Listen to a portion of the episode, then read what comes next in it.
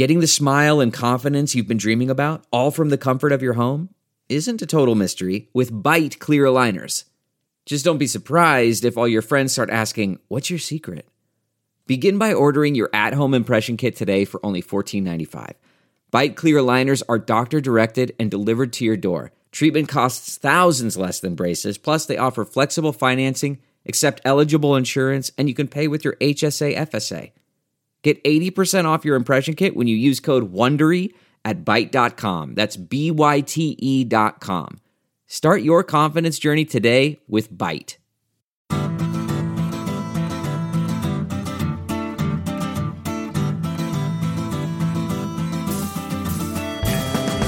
Welcome to the Sinica Podcast, a weekly discussion of current affairs in China, produced in partnership with SupChina. SupChina is a great way to stay on top of China news in a few minutes a day with a daily email newsletter, a mobile phone app, and at the website sup china dot com. It's a feast of business, political, and cultural news about a nation that is reshaping the world.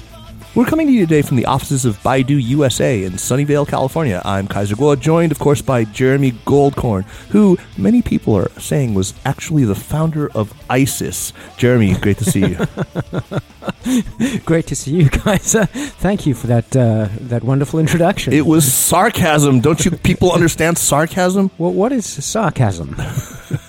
You mainstream media types, I tell you. Um, uh, gentle listeners, you are doubtless wondering why I am back here at my erstwhile employer's Silicon Valley offices. I left Baidu, as many of you know, at the end of April of this year, and I think it's still important to remind listeners of that fact by way of disclosure. That I am no longer an employee and own no shares in the company, but I am still somebody with lots of friends here at Baidu, and today we are here to talk to one of them. Today on Sinica, we are absolutely delighted to be joined by one of the world's leading minds on artificial intelligence, and particularly on the approach to A I known as deep learning. He's co-founder and chairman of the massive open online course or MOOC platform Coursera. And since May of twenty fourteen, he has served as Baidu's chief scientist and head of Baidu Research. We were talking, of course, about Andrew Ng. Andrew, welcome to Sinica and thanks for having us here. Thanks, Kaiser. After listening to you guys' show so much, it's nice to be on it. Oh, I'm so glad to hear that you're a listener. Definitely a fan. Oh, awesome, awesome. So, Andrew, part of the reason we are so keen to talk to you is that you are among a small number of people who I know who actually regularly travels back and forth between China and here in, in the Valley. And you are deeply immersed in both of these tech centers, but you're still kind of in possession of a fresh set of eyes. You haven't been in the, the China thing for so very long when it comes to tech. Not like me, you know, I've been there since the very beginning and I've kind of lost perspective on what the tech scene looks like. So you're in a great position to compare and contrast. So, um, Andrew, I mean, let's start by asking you, how much attention had you paid to the tech scene in China before being approached about jo- joining a Baidu, a Chinese tech company? Gosh, I'm embarrassed to say not that much. Uh, I had friends working in Baidu and a few other companies, and you read about it in the media. But to most tech people living just in the United States, China is a little bit out of sight, out of mind. And uh, innovations that happen in China get percolated only very slowly, mainly via the media back to the United States. So what misgivings might you have had? I mean, you didn't know a whole lot about the tech scene. Did you come into it with preconceptions about the Chinese tech industry? W- what were those? And were you disabused of any of them or confirmed in your thinking about the tech scene in China from, you know, your first brushes with it here at Baidu? So I guess for some time I've been following the A I part of the China tech scene, and so I certainly saw that take off. Uh, it was only after I immersed myself in Baidu and the China tech scene that I realized all the other things going on, from product innovations, business innovations. You know, the fact that almost every Chinese internet company is a wartime company, and uh, the intensity of the competition is something that is not experienced in a in a day-to-day basis in Silicon Valley the way that it is in Beijing. It's just so much more dynamic and competitive, intensely competitive over there. Absolutely. Yeah. Oh, it's it's crazy. I mean, the hours, that, that spirit of constant warfare, right? I mean, I think war mentality is probably right. Yeah. And I think also, you know, there are huge prizes out there in China to be had by the large tech companies. And a bunch of us will go fight these wars. And if we win, the, and, and we win some, we lose some. But whenever we win, the prizes are huge. You win big. So uh, how have you been getting your key U S-based uh, staff, um, the ones who don't speak Chinese or have family or personal ties to China? Uh, how do you get these people up to speed on the on the Chinese internet and tech landscape? Because it is, as you said, so different. I think that even today it is difficult for someone living just in the U S to get that visceral understanding of what's really happening in China. I think our U S-based employees do have a reasonable sense, uh, but it is, you know, but whenever we have visitors from China, we ask them to do a bunch of demos. We fly a lot of our teams over to China. We do all the obvious things that helps a lot. But I think that there's still so much that happens in China that those of us that live in the United States still should learn from. So you've worked with tech R and D talent, you know, hardware and software, both on, on both sides of the Pacific here in Silicon Valley and, of course, in China. Now you've got a sizable team of people who have learned their skills uh, here in the U S and aside from working for a, a Chinese company, have no other real ties to China. Are there generalizations you'd be willing to make about how they approach problem solving, what their capabilities are, maybe even in their styles of code? You've seen, I mean, I, I've I've looked into this question, for example, with respect to Indian versus Chinese coders, and I, I think most people would have agreed that there were there were very pronounced differences. A lot of people would have been able to tell me that I can look at code written by a Chinese engineer versus an, an Indian engineer and tell you which is which. What about what about here in the U S versus China? Are there different styles or are there different capabilities? Yeah, I don't know that a great answer to that. Um, I feel like that if you were to take some sort of mathematical average, you know, I would say that Silicon Valley, the average Silicon Valley tech is ahead of the average Beijing tech. But on the other hand, there are a lot of very bright spots of things invented first in China, uh, uh that I think, uh, other countries are learning from. I think that China employees work in a very competitive, very stressful, more stressful environment. Yeah, maybe, you know, I think one, one, one thing that, um, uh, some of your listeners might know, but might be new to some of your listeners is that the U S internet ecosystem and the Chinese internet ecosystem have evolved into two almost entirely separate universes. So if you're sitting in the U S, you might think that the internet has evolved certain ways, such as maybe the leading web search engine should also be able to read your emails.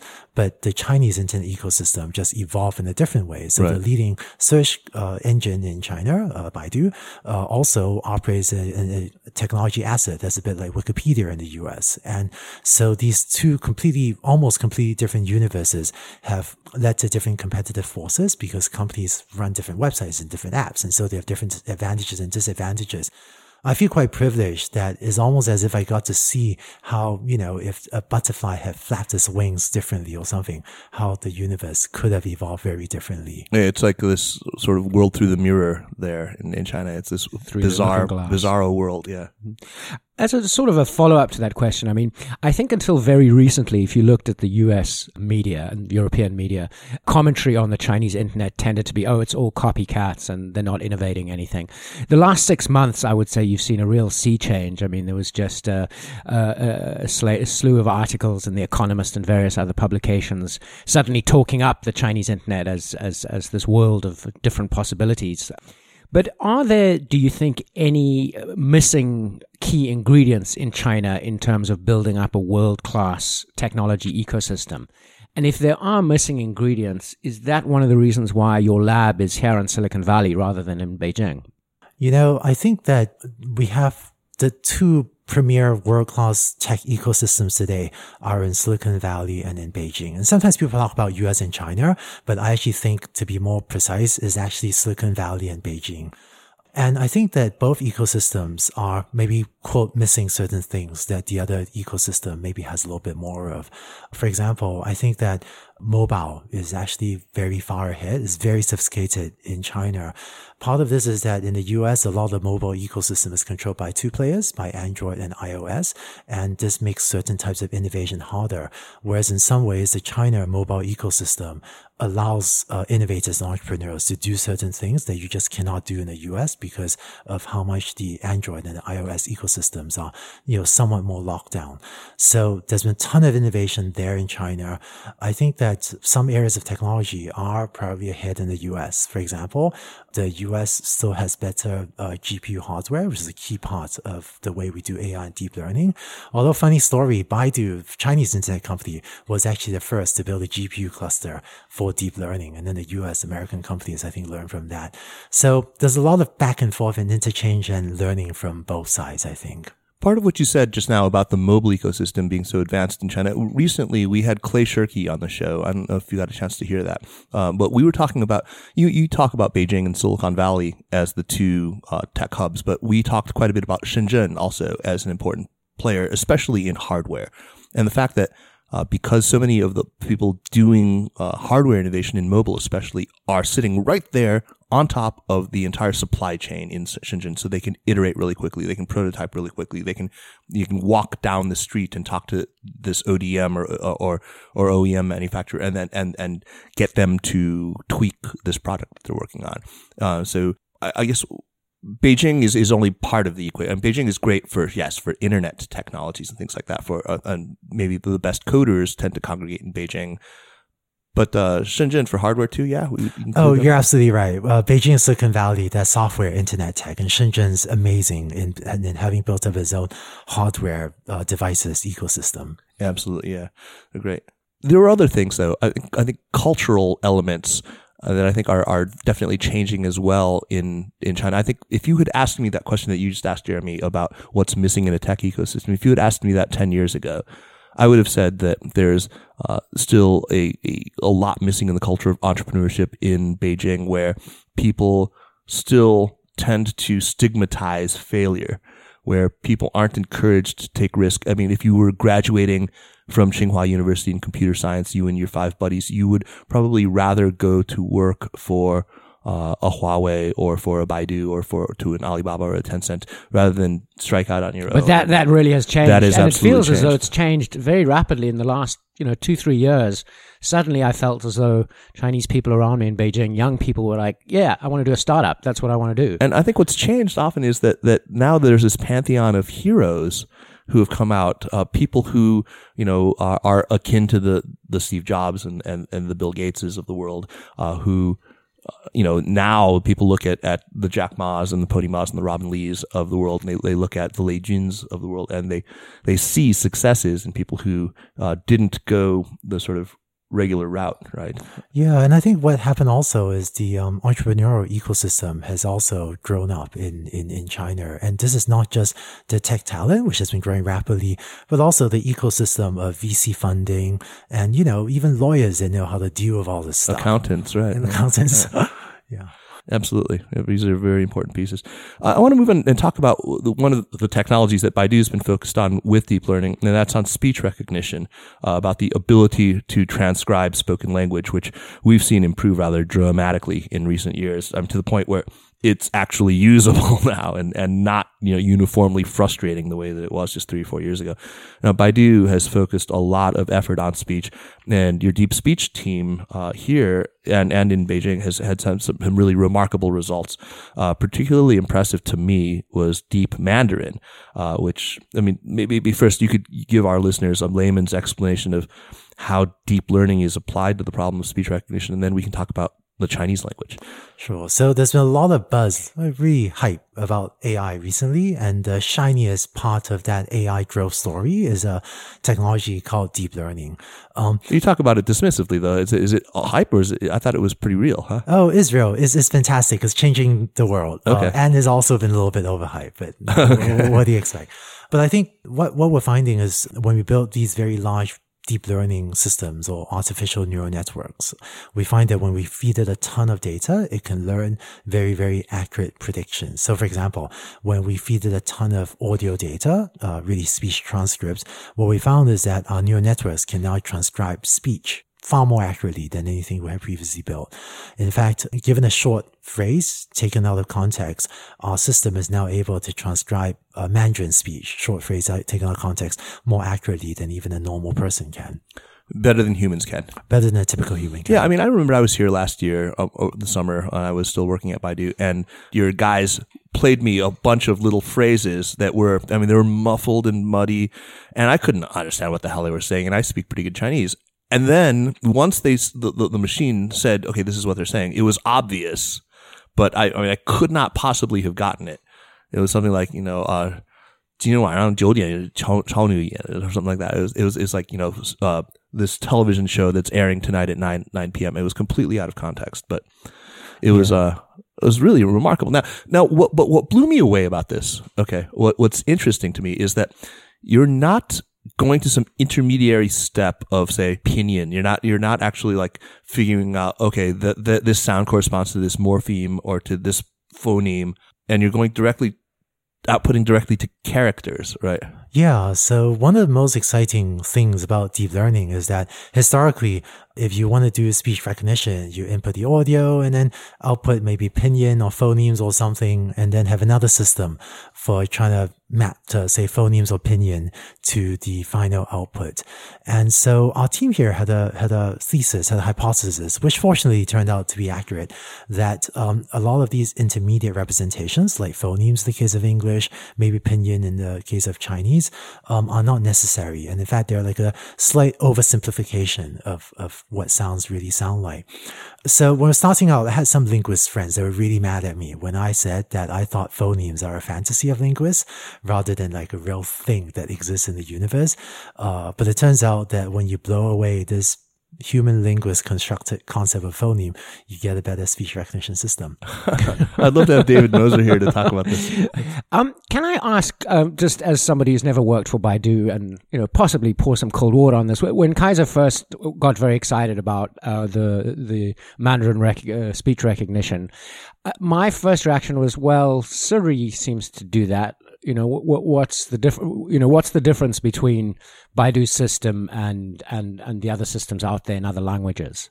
Uh, so I don't want to compare it to any one specific uh, other search engine, but I'll just say that there are differences between different search engines, between speech systems today in terms of how accurately they mm-hmm. transcribe it. Uh, so we believe we're the best in the world in Mandarin speech, and we seem to be one of the top ones, you know, maybe top three. Uh, sometimes some people think we're top one, sometimes depending on who's evaluating what in English. Let, let, let me ask the question a different way and avoid an odious uh, comparison. Um, what's different about Mandarin from English in terms of speech recognition? Is there is there something that has, is there a different problem that needs to be solved? Or, or is your answer that there's no difference? I mean, I thought that yeah, was kind of a... One of the cool things, one of the maybe slight surprises was that maybe from a perspective of A I system, there is less difference between English and Mandarin. Yeah. So Chomsky was right. I think I have a lot of problems with a lot of Chomsky's theories, but having said that, we do have a sufficiently, you know, universal learning algorithm that uh, you feed it English audio, it learns to transcribe English. You spe- feed it Chinese audio, it learns with very few changes, almost no changes, to transcribe Mandarin. You should try this with other languages. I mean, you should you should get a gigantic database of Swahili or or of.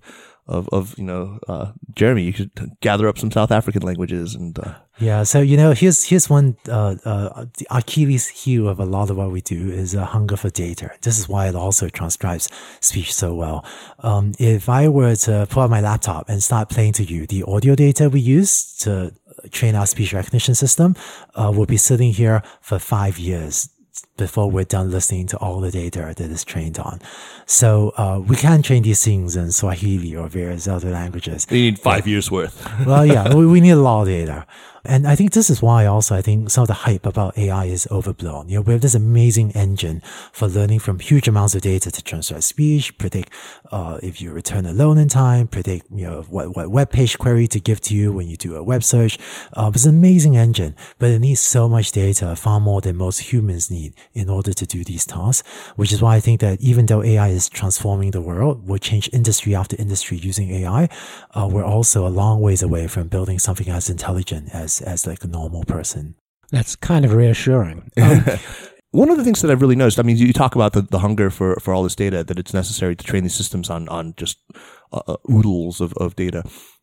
And uh, is that part of the reason why we've seen this trend in recent years, and say the last five years, seeing all these great A I scientists migrating to large private internet companies? I mean, is it in part because they have that data? I mean, if somebody's going to have five years worth of recorded speech, it's going to be a Google or a Facebook or a, a Microsoft or a, a Baidu.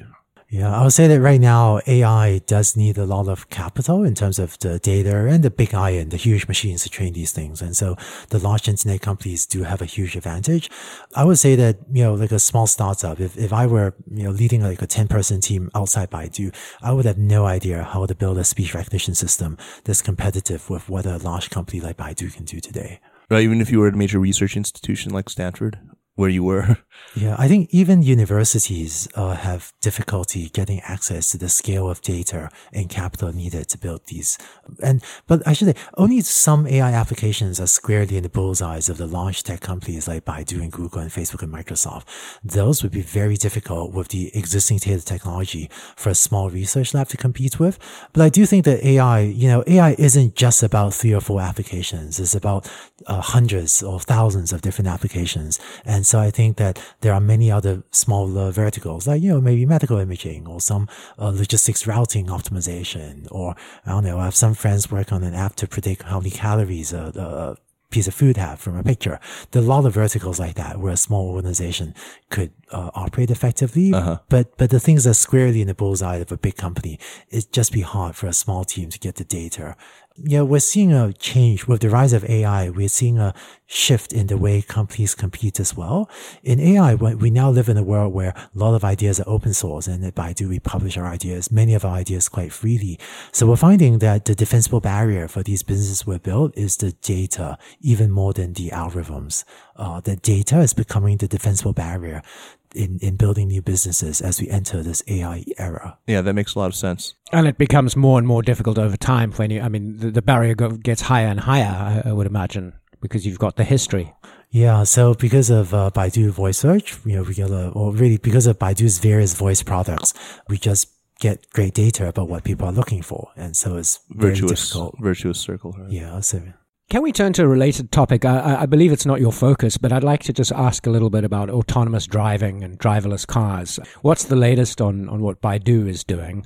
And, you know, what are the relative advantages and disadvantages that U S and China companies might have in rolling out such technologies? And finally, sorry for a multi-part question, but one thing that always occurs to me when I read about driverless cars is why? Why don't you solve world poverty first? Why are all the world's biggest tech companies devoting resources to this? So, um, boy, I'm super excited about autonomous driving. Uh, why are we working on it? Well, three thousand people a day die from car accidents. And I think that... In China or globally? Uh, globally. Okay. Uh, about five hundred a day Most in China. Most of them in China. uh, five, five, five hundred a day in China, or three thousand globally. I think it's um, like the number three cause of death in China. I think it's, it's, it's insane. Yeah. So, so imagine if we could solve that or take away a large fraction of these deaths. It's one of the things that will, uh, and, and, you know, these numbers are so academic, right? But it's only if you've had a friend get injured or die in a car accident. Well, that happens three thousand times a day. And in fact, I feel like that at some point, you know, maybe twenty years from now, fifty years from now, most driving will be autonomous, and the number of deaths from uh, human-created car accidents will be much closer to zero. And so I feel that any one day that we can bring this to fruition uh, is another three thousand lives saved. So we have almost a moral imperative to make this happen as soon as possible.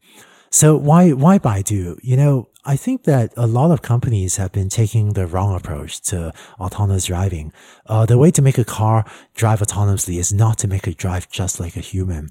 For example, if you're driving your car and you see a construction worker standing in the middle of the road, gesturing at you, you need to interpret that construction worker's gestures correctly to know right. if they want you to stop or go or do something else.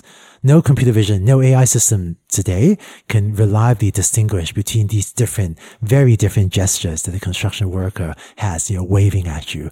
And the way to make cars safe is not to work even harder to make computer vision able to interpret these gestures. The way to make it work is to give that construction worker an app so they can just clarify, exactly specify what they want your car to do. So I think to make autonomous cars a reality in the near term, it'll take little changes, just modest changes to regulations and the way we run the roads, such as asking these construction workers to use an app. Um, and so I think that countries that are able to make these changes, uh, be it U S or China or other countries, will, will have a much better chance of making this a reality sooner. So you're making an implicit case that China, as an authoritarian country, uh, one that is sort of able to, to do top-down regulation uh, maybe more effectively, uh, has an advantage in that way? You know, I, I, I think it remains to be seen. I, okay. I'm, I'm seeing very interesting activity in Singapore. Um, I'm seeing encouraging signs of progress in Another both U S and China. right, right. No, that, that's, that's very interesting. I think that government attitudes and, and also, but what about the demand side of the equation? Um, does, does China, uh, is there, is there a huge, I mean, I, I know in, in the United States, the rate of car ownership is something like ten times what it is in China right now. And, and it's not feasible for Chinese to, to own cars at the rate that Americans do, but most cars, what, they, they sit in a parking lot while you're, you know, at work for eight, nine hours a day. Uh, there's a lot of, what, underutilized inventory or, uh, you know, underutilization of resources. Uh, isn't this something that, that self-driving cars could conceivably address in China? Yes, I think it's quite clear that in addition to improving safety, uh, self-driving cars will lower the costs. And the data we've seen shows that consumers in both U S and China are price sensitive. So ride sharing, these things, if the price go down significantly, there will be significantly more users. Right, right, right, right. So, um, getting back to big data, we were talking about the concentration of, of data in the hands of these massive internet companies. The other institutions that have at their disposal an awful lot of data are, of course, governments. And when people in the U S and other Western countries hear about a large Chinese search engine focusing resources on big data, I mean, you are in charge of three labs, you know, the Silicon Valley A I lab here, uh, the Institute of Deep Learning, and also... Yeah, more the, than that, actually. The, oh, now, now more than yeah. that. Okay, this I, my my data is out of date.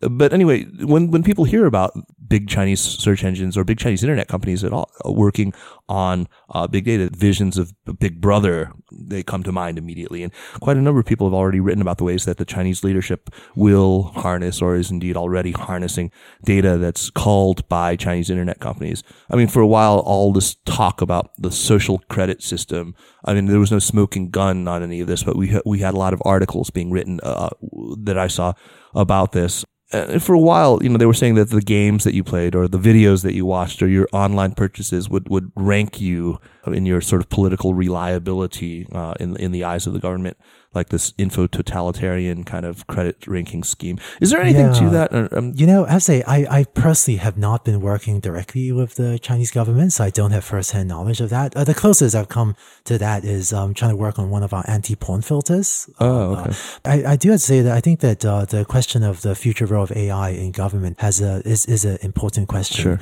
So, for example, I think it's a matter of public record that, you know, since the last U S presidential election, that A I data science analytics has been incredibly effective at micro-targeting um, voters so that uh, political campaigns can send, you know, try to send influential messages and target the voters that could be most influenced in order to vote for you.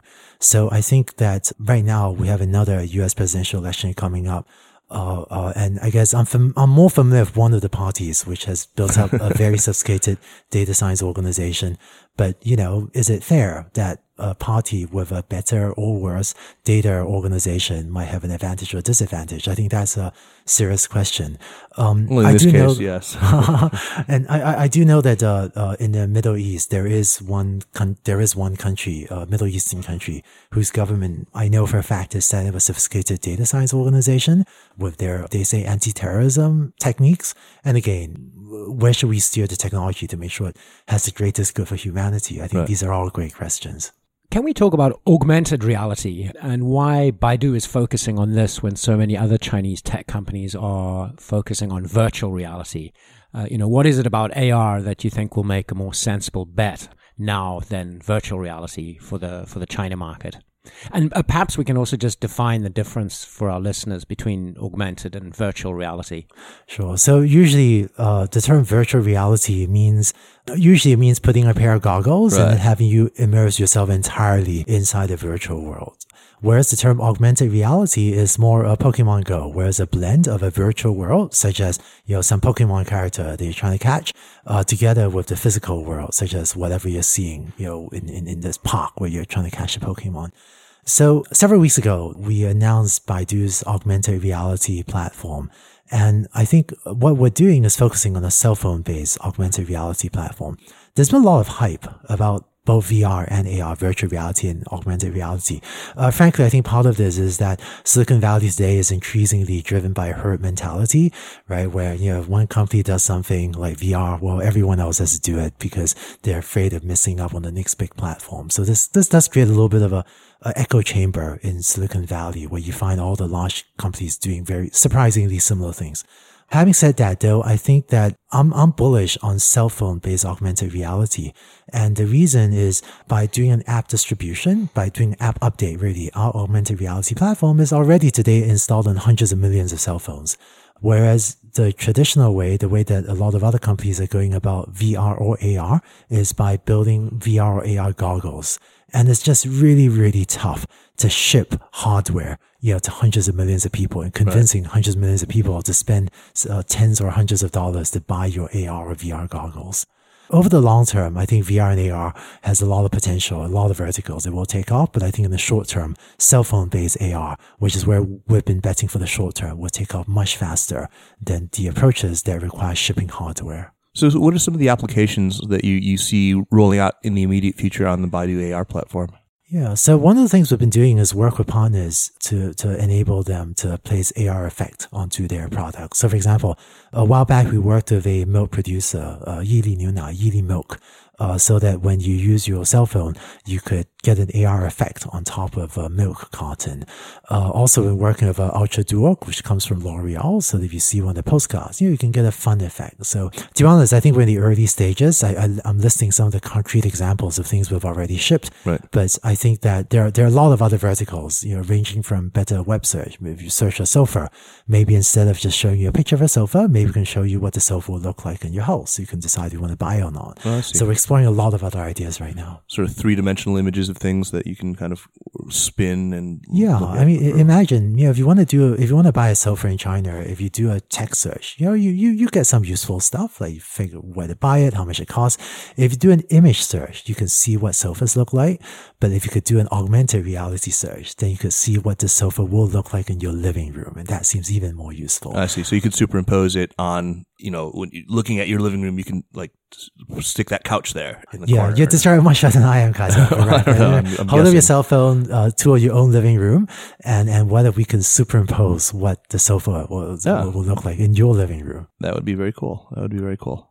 Uh, so one one of the things that you you've been sort of famous for of late is that you've dismissed or even maybe ridiculed some of the concerns that people have had about the armies of killer robots. Uh, but one thing that you have expressed concern about is how artificial intelligence is going to disrupt labor. Yeah. Uh, China, of course, is, one would think, particularly vulnerable to this kind of disruption because so much of it is sort of low-skill, low-value-add, blue-collar work, and they those people outnumber the so-called creative class, the professionals. Talk about what A I is going to do in China and where your thinking is taking you about how we can harness its power without suffering too much of the collateral damage to, to labor and how we can prep against that. Yeah, you know, so I'm really bullish on A I. There's an analogy I've started making recently that I think A I is the new electricity. And and what I mean is that just as about one hundred years ago, when we started to build up, you know, the electricity infrastructure, that didn't just transform one industry, right? I think lighting was the first killer app of electricity. But electricity wasn't just about electric lights. It, it, it transformed industry after industry, everything from agriculture, manufacturing, transportation, communications, and many more. So in a similar way, I think uh, maybe the first killer app of A I, you know, for Baidu was web search and, and, and, and advertising. But the future of A I is that we won't transform just one industry. We'll transform transportation, medicine, education, Uh, uh, and many, many other industries. And I think the, and, and so sometimes I found it challenging to explain to, um, non-A I people how I can be so optimistic that A I will transform industry after industry, but not so optimistic that A I will soon, you know, be our evil overlords. We could take smarter than us and so on. Having said that, I think the, as you said, Kaiser, the biggest challenge that A I will bring to us in the short term, and in fact, I think it's already happening, is the challenge to labor, where we will displace jobs, sadly. And even if we don't entirely displace a job, if we can do just ten percent of someone's job, that might be enough to start putting downward pressure on wages. Right. So I think that when the U S started moving from farming jobs to manufacturing jobs, and the manufacturing jobs to services jobs, we had to build up a new education system. And that led to our current U S system of the K through twelve as well as the university system. I think that as A I starts to change the nature of work, we will need, again, a new education system that's built for this new A I-enabled era. Um, okay, well, that's a great segue into the question I wanted to uh, ask you. We've talked today mainly about Baidu, but of course you're also chairman and co-founder of Coursera. Could you talk a little bit about the state of online education? So I think that the MOOC, Massive Open Online Courses, hype from a few years ago has has died down, thankfully. But I think the MOOC movement of taking some of the best education from universities, from other places, and putting that online and making it accessible, that movement continues to grow strongly. So what we're seeing is that we have more and more learners that are coming to online sources such as Coursera or, or other companies like edX, Udacity, and so on, in order to take sequences of courses. And the culmination of these sequences of courses is that it really opens up their opportunities for finding better employment. So the story about education giving individuals better opportunities is getting stronger and stronger. And I think more and more learners are are just coming to, to, to Coursera or other websites uh, in order to seek really a meaningful change in their professional life. But this is still mostly post-secondary education we're talking about here uh, with, with MOOCs and with other things. Um, is this really, I mean, so when we're talking, you, Jeremy, you helpfully pointed out that, that, that this was related to what we were just talking about, labor disruption. It's not college graduates whose jobs are being necessarily disrupted by A I. It's going to be, you know, people with less than a high school education. And they're not the ones who are necessarily going to benefit from the application of online education or from the development of online education. What what do you think we ought to be thinking about in terms of restructuring the education system in America? And do you, you have that kind of faith in the plasticity of human brains right now that we we think we can take these these folks who are stubbornly entrenched in this combination of, of poverty and, and low levels of education? But um, do you do you have that kind of faith in the plasticity of, of human learning capability? Yeah, as I, and and I think this faith in the human plasticity learning, sometimes called the growth mindset, there's this thesis that almost anyone can learn to do almost anything, and there's a lot of data that supports that. You know, I'm, I'm again, I don't think anyone can learn to do anything. I don't think I'm tall enough to ever be a fantastic basketball player or something. Although, for the uh, record, you're pretty tall. I see. Sure. Yes. Thank you. Uh, uh, uh, but but but I think that the human brain is so flexible that given time, and it's tough. Almost anyone, I believe, can learn almost anything. And I think, you know, Kaiser, to your point, I think that some of the disruption will be with people with less than a um college education. But I think that there'll also be a lot of jobs, like, you know, radiologists, highly trained doctors. But I think that pretty soon, uh technology, really computer vision technology, will start disrupting their work. So I think that both pre-college and post-college, we need better opportunities. You know, this is what I think is uh, one of the biggest challenges of education. The short-term impact of education is very, very little, right? So, you know, if, if, if one of your listeners uh, goes and spends a Saturday studying day and night, sorry, studying all day on a Saturday, well, the next Monday, they're not actually that much better at their job. Their boss probably doesn't know. They spend all Saturday working. They're not going to get a raise that Monday. So short-term impact, almost none. Mm-hmm. But here's the secret. If one of your listeners works really hard, not just on one Saturday, but they do it Saturday, Saturday after Saturday, and they do that for a year. After a year, they will learn a lot, and that will be enough for them to uh, make a meaningful change in their career. So sadly, people, humans, most humans, including myself, we tend to be much more attracted to short-term glitzy, shiny things and short-term rewards. But sadly, a lot of the rewards of education are long-term. You actually have to work.